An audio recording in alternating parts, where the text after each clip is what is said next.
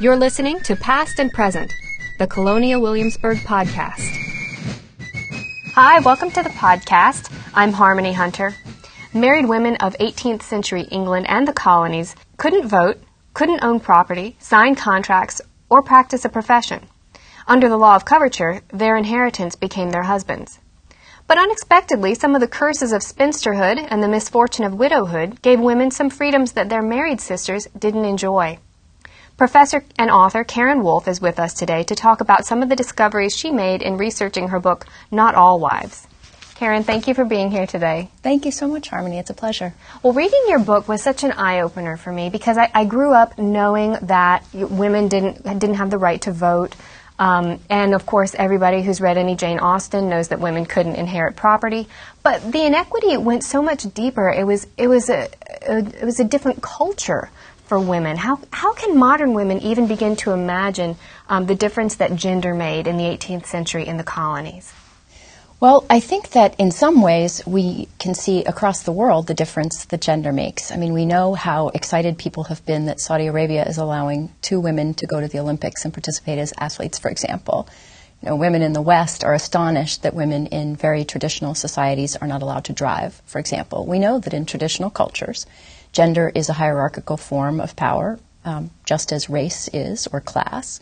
So I think that the, the notion that gender is really powerful and can be powerful isn't confusing to people. I think what's astonishing is how powerful it was in our relatively recent past and how powerful it was in an era we think of as revolutionary and promoting independence.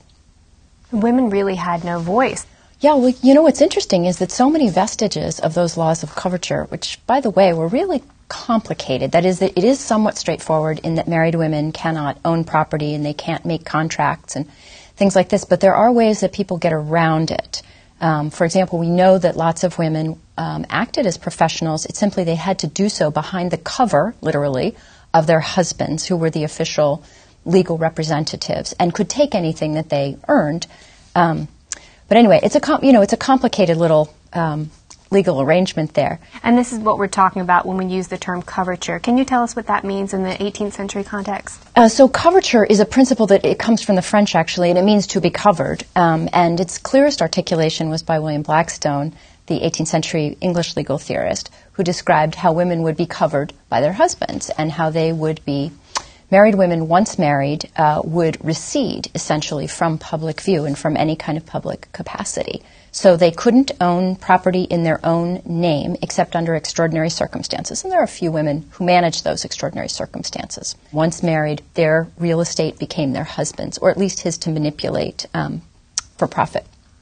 Any personal property they owned became his outright. They couldn't sign a legal contract. They sh- couldn't show up in court and testify um, in court. They had basically no legal capacity whatsoever. Um, and obviously, this, this is an enormously complicated legal doctrine because it's impractical. So, for example, in port cities, in the colonies, or in England too, you know, women whose husbands went off to sea, who were mariners, who were gone for extended periods of time, really? Could they not operate or function at all? Of course not. There were ways that people kind of got around it. But the point is, that was the letter of the law, um, and it was followed mostly. Um, so it was pretty incapacitating. The, the premise of your book is that the law almost can't imagine women who are not wives. It kind of leaves out these categories of women. The, the, law looks at women and says, okay, these are individuals who will become married and have children, but it's kind of hard for them to figure out where women who never marry, who enjoy that, that lovely title of spinster, mm-hmm. or women who are widowed, where they fit in. But they actually end up being outside the law a little bit. They have some kind of extra freedom, some little extra maneuverability. Well, what's interesting is that the letter of the law is quite clear that women who are not married are they're straightforward. They simply can act as as men do. In other words, it's married women who are a specific problem for the law. They're the ones who are problematic. Unmarried women are not problematic legally. They're problematic culturally though. So it so there are ways in which despite the fact that the law says that a woman who is not married can do whatever any whatever a man can do, basically. The law doesn't have to specify, it only specifies married women, in other words. So unmarried women are not a kind of a target of legal regulation the way married women are. But culturally, there's such a presumption that women will marry and be married, and the hierarchy of gender is such that women generally are seen as dependent and powerless and not intellectual. So culturally, they cause quite a problem. They look different, basically. And as we know, sadly, historically, difference does attract negative attention. This is such a complex issue because it's not only one of gender, but it's also one of class. you could have a, a very um, well off gentry woman who was single and she might be just fine, happy to run her life. But if she was a very economically disadvantaged woman, she would have so many fewer options, even though she was single and not covered by her husband. Yeah, absolutely. And one of the things I found is that um, there are so many more single women in cities in the, in early modern Europe and in the colonies um, in part because cities offer an opportunity, very meager though it was, but an opportunity for employment for women who are not married. They get really terrible jobs. There are some records in Philadelphia, for example, um, of a woman who swept the steps at the courthouse for you know just a pittance. But that's a job she could have, and those kinds of employment opportunities, terrible though they were, were not available in more agricultural areas. So women tended to, um, unmarried women tended to cluster either they came to cities or they didn't remarry and allowed themselves to kind of remain single if they were in, in cities. Um, but they definitely faced a terrible, terrible trial. It's very, very difficult. And some of these women who became um, wards of the state by bearing children in their single state were a particular problem.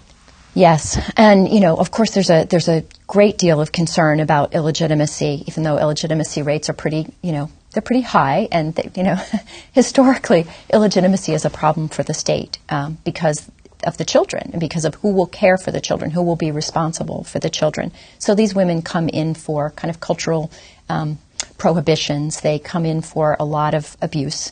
Um, but they also they can't get a lot of help caring for their children. There's no such thing as you know enforced child support, for example. No one's going around figuring out who is the father and making him pay.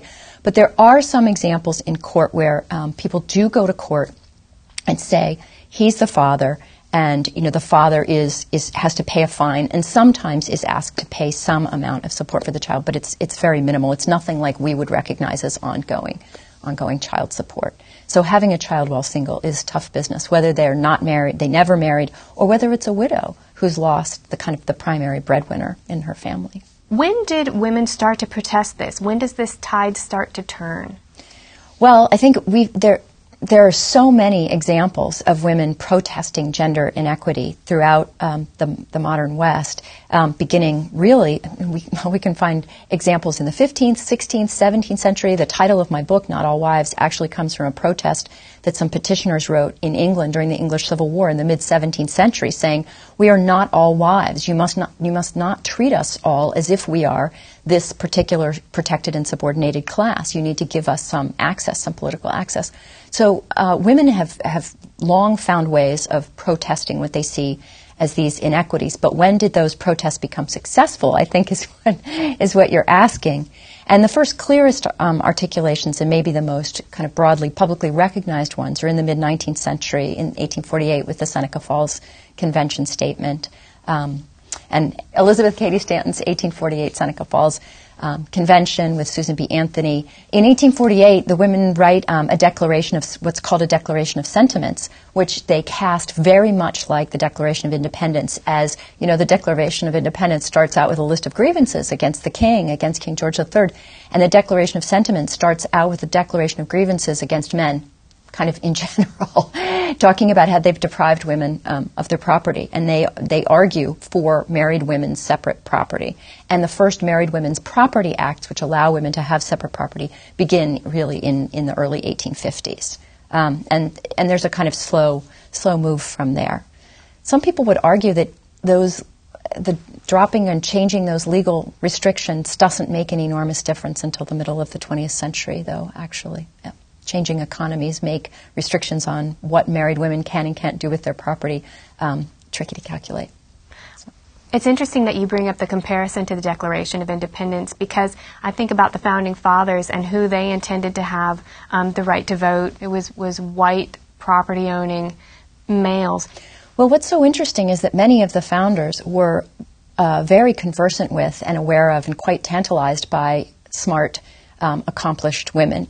Jefferson spent a great deal of time, as did Franklin, in some of the great salons um, of France, where there were intellectual women who gathered other intellectuals around them. They were certainly conversant with women in the colonies who were also intellectual and very accomplished. Benjamin Franklin was um, a, a friend of and a kind of compatriot of a woman named Susanna Wright, who lived out in Lancaster County, and I wrote about Susanna Wright quite a bit. She's a fascinating woman who's absolutely brilliant and um, a close correspondent of the most um, sort of the highest intellectuals in the colony. She does scientific experiments. She acts as a diplomat with the Indians.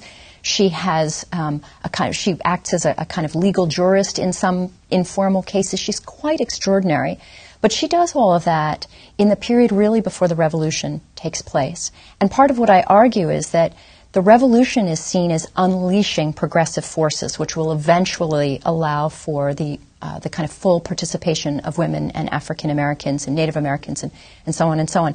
But part of what I argue is that the revolution actually increases the emphasis on white masculinity as the key to political participation. That's the key. It's not property. Actually, the shift is away from property as a key determinant of who gets to participate.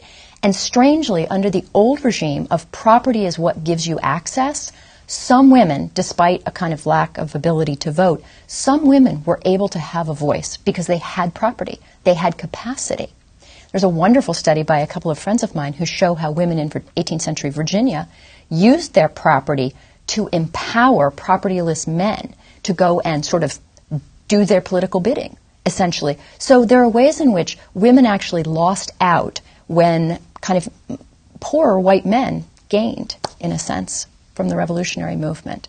So it's not a kind of a steady march towards, you know, access and participation and, and freedoms for women, just as it wasn't, you know, for any for any other group. So I think it's a more complicated story than that, somewhat less satisfying than a, than a kind of steady march. Karin, thank you so much for being our guest today, and we hope our listeners will pick up your book. The author is Karin Wulf, and the book is Not All Wives. Thanks so much for being here. Thank you. Do you have a question or suggestion for the show? Leave a comment at podcast.history.org.